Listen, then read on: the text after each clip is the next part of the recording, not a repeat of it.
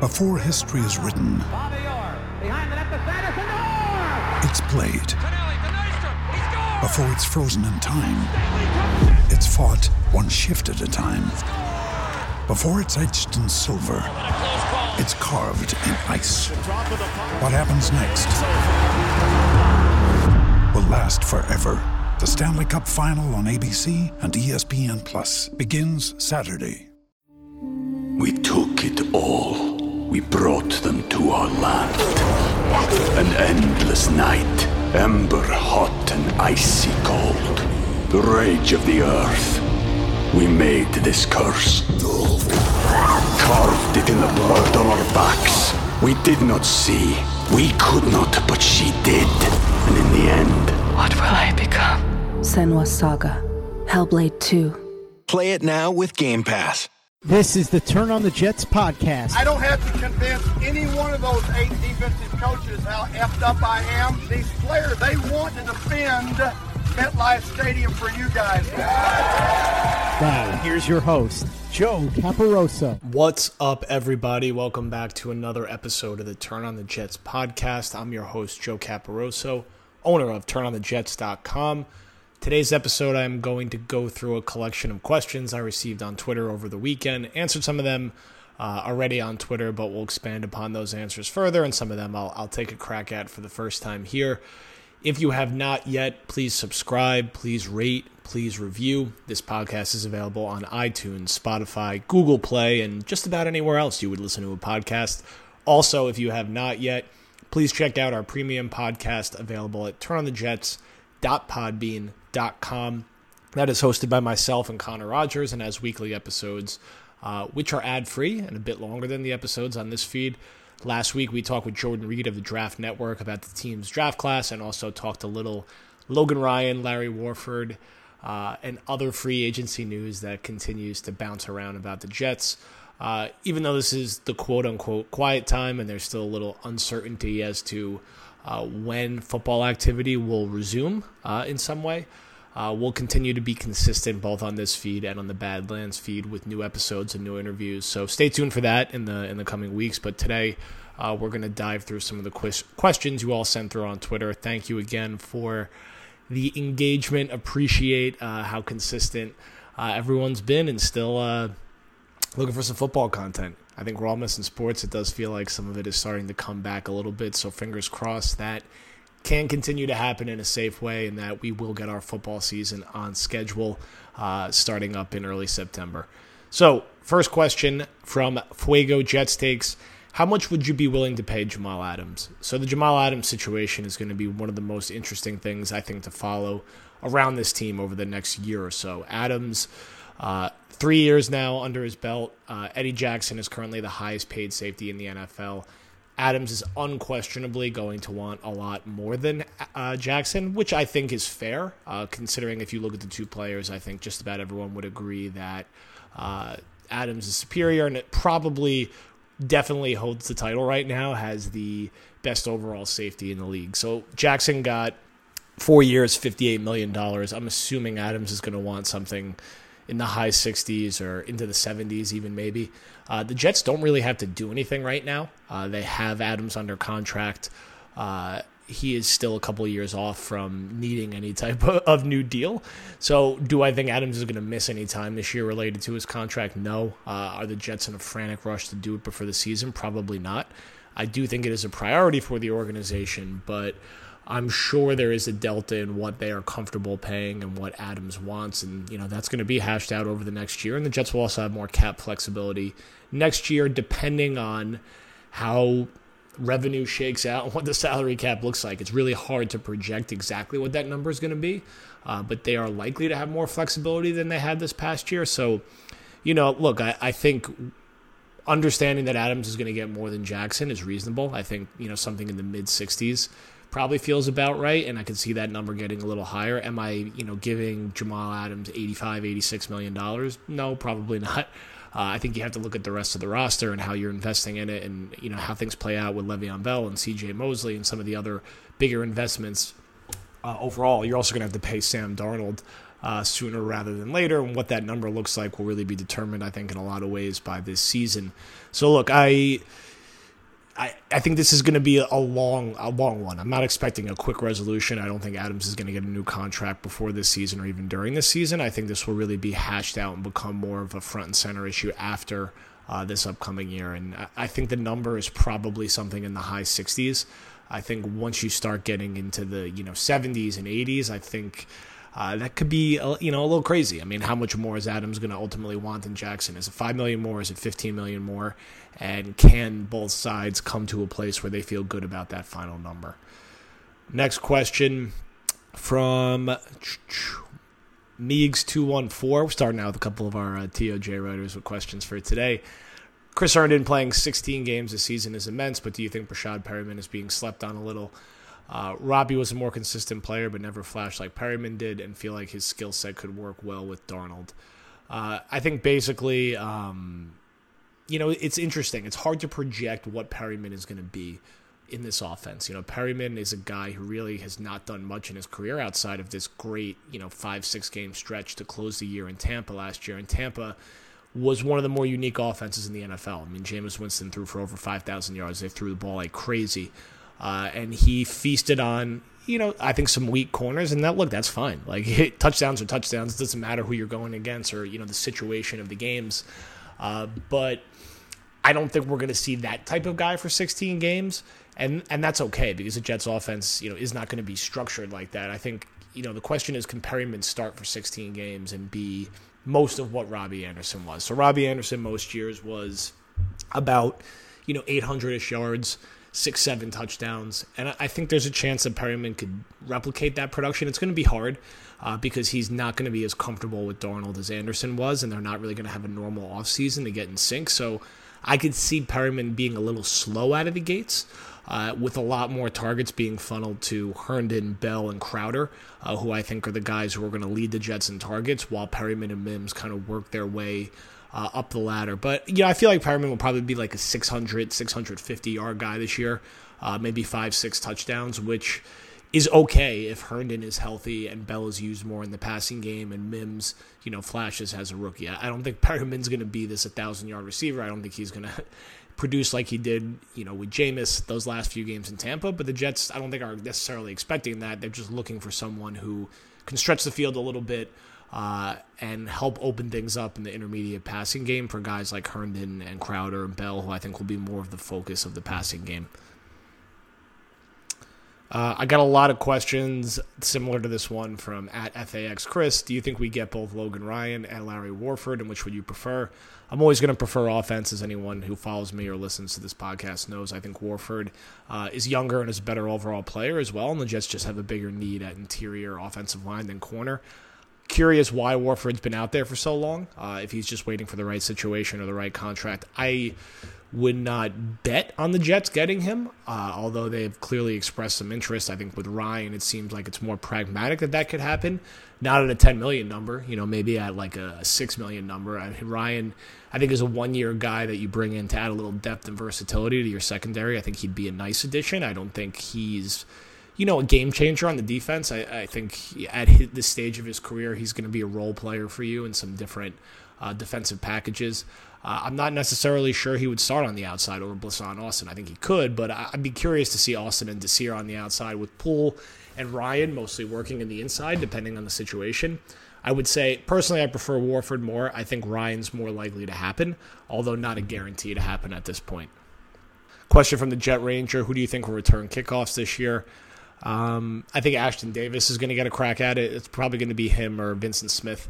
Uh, Smith is probably going to stick on the roster in some capacity. I know they're high on him within the organization, so uh, you know he's going to be a backup receiver. But he was pretty good as a returner last year, so I think it'll be him and the rookie Davis battling it out for that role. Uh, so curious to see how that shakes out. Next question from at well, just add from John Heldman. Hard uh, avatar to read. Um, when do you think Bryce Hall will start his first game? I think sometime in the back half of the year, maybe after the bye week or around the bye week. I think he'll work his way back into being healthy and uh, maybe similar to Austin, climb back up the depth chart in some way. It will depend how uh, guys like Desir and Austin and Quincy Wilson and Arthur Maulet play. Uh, but I think Hall will get a shot to start at some point this year, probably more towards the back half of this year, with the hope that he can be a starter for this defense uh, in 2021. From Danny Wilson at Wilson DA10, expectations for Quinnen this season: a Jamal like uh, year two leap or Leo Williams like play, above average but not great. We talked we talked about Quinnen for a bit on on the last episode of Badlands, and look, I, I hope it's a Jamal like jump. Uh, he was the third overall pick in the draft. There, there's some real expectations that come with that, and the Jets drafted him to not be a factor against the run. They drafted him to be someone who was going to be a factor as a pass rusher, to be their version of Fletcher Cox. So, you know, my hope is that Williams will come back stronger, uh, you know, physically and be more adjusted to the physicality uh, of the NFL and be able to stay healthy. He was definitely dinged up a bit last year. So I don't know. I, I need to see it. I have somewhat tempered expectations. I don't think he's going to have a full Jamal Adams like like leak, but I do think the talent is there to be a better NFL player than Leonard Williams. So the answer is probably somewhere in the middle. I think you probably get, you know, five, five and a half sacks from him this year and a little more consistency. I'm not sure he's going to be, you know, a Pro Bowl, all pro caliber player like Adams was in his second year, uh, but maybe in year three or year four he gets there. Next question from Brian Fields. Does any team have a worse wide receiver room than us? It's a tough question to kind of like you know answer off the top of your head. I think logically, just thinking around the division and the conference, uh, the Jets are probably on paper a bottom five, six, you know, wide receiver room. That's just because a lot of questions and a lot of unproven, a lot of unproven players. I mean, basically, Darnold has to go into his third year here without a single player who's ever had more than 860 yards receiving in a season. Uh, that's pretty tough. You know, you look at Buffalo; they have three guys. Uh, in Cole Beasley, John Brown, and Stefon Diggs, two of whom uh, have been thousand yard receivers multiple times, and Brown and Diggs and Beasley, you know, one of the better slot receivers in the league. Uh, it's just a different situation uh, that you know Sam Darnold's dealing with. You know, Miami has a little juice with DeVante Parker and Preston Williams coming back to also get Albert Wilson healthy. Uh, the Pats, they're not great on paper either. Uh, N'Keal Harry and Mohamed Sanu both kind of stunk last year. Julian Edelman of course, one of the best slots in the league, but uh, definitely they have questions as well. And the, the problem is when you kind of start thinking around to some of the other, you know, groups uh, in the conference. You look at like what a team like the Chargers and Broncos have now, uh, even what the Raiders uh, have been able to put together. Uh, the Jets have a lot to prove at receiver. You know, can Perriman, you know, be a, a 600 to 900 yard guy? You know, what are they going to get out of Mims this rookie year? You kind of know what you're going to get out of Crowder. A lot of catches, maybe not a ton of yards, but a guy who's going to be a big factor on third downs and has a level of comfort with Sam Darnold. But they could certainly use more depth because right now it's probably somewhere in the you know 24 to 28 range, maybe a little lower. Maybe that's a little more bullish on them than some are, but it's definitely not in the top half of the league or one that's going to get pointed out as being uh, one of the best out there. Um, question from Mitch seven eight nine. No one has talked about this really. Are we going to go into the season with six middle six uh, middle linebackers or inside linebackers on the roster? Yes, the Jets are uh, over the top with their inside linebacker depth right now. No, I don't think they're going to carry six in their final roster. That'd be kind of ridiculous. I looking at the moves they made and that the fact that they brought back Burgess and Hewitt. Uh, and signed um, and addressed it in free agency and getting Avery Williamson back. I think Blake Cashman is probably going to end up being the odd man out. Uh, that's who I would guess right now, uh, just because of concerns around his injuries. He's also not, you know, he's a he's a draft pick from the old regime, so uh, I think they're going to keep Williamson. I think he'll start with Mosley, and I think you know your primary backups are probably going to be uh, Hewitt and Burgess, which is why both of them were brought back. So I think four or five are going to get carried. Uh, I don't think it's going to be six. So uh, we'll see how that shakes out. But, you know, carrying six inside linebackers in today's NFL, not ideal, especially on a roster where the Jets are probably going to have to carry three quarterbacks because they're going to want their fourth round pick, James Morgan, not to get swiped off the practice squad, but probably not be their primary backup. So you're already at, you know, a numbers disadvantage there. So you're not going to give another spot uh, to, you know, hoarding inside linebackers. So curious to see how that shakes out. Um, question from Jet Jersey: If you had to rate this offensive line on a scale of zero to ten, uh, where would you rate this group? I answered that it's about a four point five right now, which is up from like a two last year. So there's been progress. It's still I would say a below average unit overall. And again, it's because there's questions. We don't know if George Fant or Chuma Edoga could be a starting tackle for 16 games yet. We haven't seen it. Mekhi Becton, we're all excited about him. He's rookie. So there's going to be a learning curve this year. Connor McGovern, you know, rock solid in the middle of the in the middle there. And then, you know, questions at guard. Can Alex Lewis, Greg Van Roten, or Brian Winters, you know, stay healthy and get the job done at a high level? So, you know, the questions at guard, I think, keep it under a five. Uh, if everyone kind of stays healthy and, and they get a better than expected season from some of those guys, maybe it ends up being, you know, about league average, which would be a huge step forward from last year. But there's still too many question marks at this moment uh, to say it's above average. Uh, question from Jake Wood. 1296 of all the one year deals signed this offseason, of which there's been 17,000. Uh, who's most likely to be back next year? I put I think Brian Poole is probably the safe bet, just considering where he's at in his career and just how good he was. Uh, I don't think Jordan Jenkins is uh, going to be the long, get a big long term contract from this team on being an edge rusher. I think they go more year to year with him. I think Poole is a more logical candidate. I'm not. You know, if Perriman has a big year, that could be interesting to watch. I feel like Desir is probably definitely going to be a one year guy, especially with some of the younger uh, talent that the team would like to develop at corner. Uh, but I feel good about Poole. I think, you know, is he going to have the exact same year he la- had last year? Probably not. But uh, if he could be one of the better slot corners in the league, that's a hard position to fill. So I'd imagine that the Jets would like to find a way to keep him around uh, long term.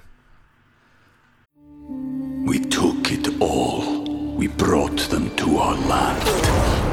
An endless night, ember hot and icy cold. The rage of the earth. We made this curse. Carved it in the blood on our backs. We did not see. We could not, but she did. And in the end, what will I become? Senua's Saga. Hellblade 2. Play it now with Game Pass. Next question from Yanks Jets Life: Are we going to sign another receiver? I, I, think they will at some point. I think we'll be closer to training camp, and it, that might be as simple as just bringing Demaryius Thomas back or waiting to see if Alshon Jeffery gets released by the Eagles. I think there'll be some other type of move because you want to have more depth behind Perriman and Mims on the outside. Um, right now, it's like Josh Doctson or, or, Vincent Smith, and I think that's pretty risky. Uh, you know, to be one injury away from having to have one of those guys be a starter on the outside. So I, I know Thomas isn't the most exciting name, but I know the coaching staff loves him, and you know he was productive enough last year in his role, so I would not be surprised at all uh, if he ended up being brought back, especially since we know that you know Bellamy and Enunwa aren't going to play this year. Uh, I just think they'll add another veteran body at some point, but it won't come closer to um, uh, will come closer to training camp. Uh, next question from Nets Our Life: Which undrafted free agent are you most confident uh, in making the team? I, I, like looking at the receivers or at Huff as an edge rusher. I think, you know, whether it's Cager or George Campbell, I could see one of those guys sticking uh, with how thin the wide receiver room is. And then Huff at edge rusher, you know, can he carve out a role alongside Jordan Jenkins and Tarell Basham uh, on making the defense? You just look at these positional groups that are a little thinner. Uh, and those two jump off the page. And, and, in that group of three players, I think one or two of them will stick on the final roster and uh, maybe even carve out some playing time this year. I mean, last year it ended up being Kyle Phillips, who was the undrafted free agent who played a lot and, you know, will be back this year. There's always one or two who, you know, stick and break through in some way. So I'd look at Huff, I'd look at Cager, I'd look at Campbell and see if uh, one of those three can end up breaking through. Uh, question from SFTM under over 10 touchdowns from Mims and why? I'm going to go under uh, just because of how hard and rare it is to score 10 touchdowns, especially as a rookie receiver. I think Mims is going to be great in the red zone, especially long term, and will make an immediate impact in the short term. And I think, you know, the Jets and Jet fans would be really happy to see, you know, five, six, or seven touchdowns from him this year and have that be something he could build on long term. I don't think that 10 is realistic for this year, but I do think like five or six is realistic. The guy, uh, in getting to kind of cover him a little more this week. I did a deep dive on him on the site on turnonthejets.com if you want to check it. He's just going to be uh, such a difference maker for this team in the red zone and is really a power forward out there. I, I, don't. His game does not remind me of Robbie Anderson's game at all, and I think you know Robbie does some things better uh, as more of a pure deep threat. But I think Mims is a more physical player and a sort of that power forward that Jets have been missing on the outside is exciting. And I think one of the areas he does make an immediate impact is just winning jump balls in the red zone. I think him and Herndon if healthy, gives the Jets a really nice setup for Darnold when they get inside the 20 yard line. Um, next question from at Treb Trouble. Who do you want to see coaching the Jets when Gase is fired? Uh, it's impossible to say, right? Hot coaching candidates change all the time. Eric Bieniemy is a popular name uh, out there now that we like to, you know, regularly kind of reference and joke as being the Jets guy in 2021, and maybe he will. I mean, I think he's, you know, he on paper is a very strong candidate and comes from a Super Bowl winning culture and was tutored by Andy Reid, which is great. Uh, you just never know, though. I mean, because it's a different job being an offensive coordinator and being a head coach. It's a totally different skill set, uh, and I think that's part of what the problem is for Adam Gase. You're, you need to be sort of a CEO and accountable for the whole team. It's more than just game planning for your side of the football, and who that candidate's going to be. I don't know. You know, it'll be interesting to see, depending on what happens this season, who bubbles up on being. Uh, a candidate. I do think they'll go with someone with an offensive background. I don't think that should be a prerequisite. I think you hire the best overall candidate. Uh, you don't just force yourself to be siloed in at uh, at offense, but you want to look for someone who could really manage uh, the entire football team, not just one side of the football. So I'm sure they'll circle back on some names that uh, they talked to previously. Uh, how that's going to end up, you know, breaking down to next year, it's hard to say. Um, so I, I, do think there's at least a 50% chance they'll be in the market. Uh, I'm just curious to see, uh, you know, where, what names from both college, if there even is a college season, and then what names from the assistant ranks in the NFL bubble up. And again, I hope that it's you're looking for that CEO who manages the whole team, not just someone who's going to be a coordinator uh, who's only focused on one side of the football. All right, one more question, and then we'll wrap up here from at Pray for Jack. What are the odds that they trade Marcus Maye? Please say zero. I would not say zero. I do think Maye will be someone who uh, is floated out there from time to time and could very well get traded. And even if he doesn't get traded, I don't think he'll be back in 2021 because the Jets, looking at safety, if they're going to pay one of two people, it will be Jamal Adams, and you can only spend so much money at safety. I also think they believe strongly internally that Ashtyn Davis is going to be Adams' long term running mate. So I think they'll start that process this year. Uh, I don't think he'll fully take over that role until next year, but I'm not bullish on Maye really being here uh, long term or getting a long term contract from the Jets. I will squeeze in one more just because we get this question a lot from at DPM McGillicuddy. Will Avery Williamson stick on the roster? I do think the answer is yes. I think the plan is to have CJ Mosley and Avery Williamson be the starters uh, at inside linebacker uh, with Hewitt and Burgess and Onwuasor as sort of a movable chess piece. I think those are the five who ultimately stick, with Cashman probably not making the final 53. All right. Um, thank you, everybody, for your questions. Uh, we will be back next week at some point with another interview uh, and another episode uh, to push out through on this feed. Again, make sure to check out turnonthejets.podbean.com to subscribe to our Badlands podcast. Make sure to rate and review this show on iTunes. Appreciate everyone's questions on Twitter, and we'll talk to everyone next week. Thank you.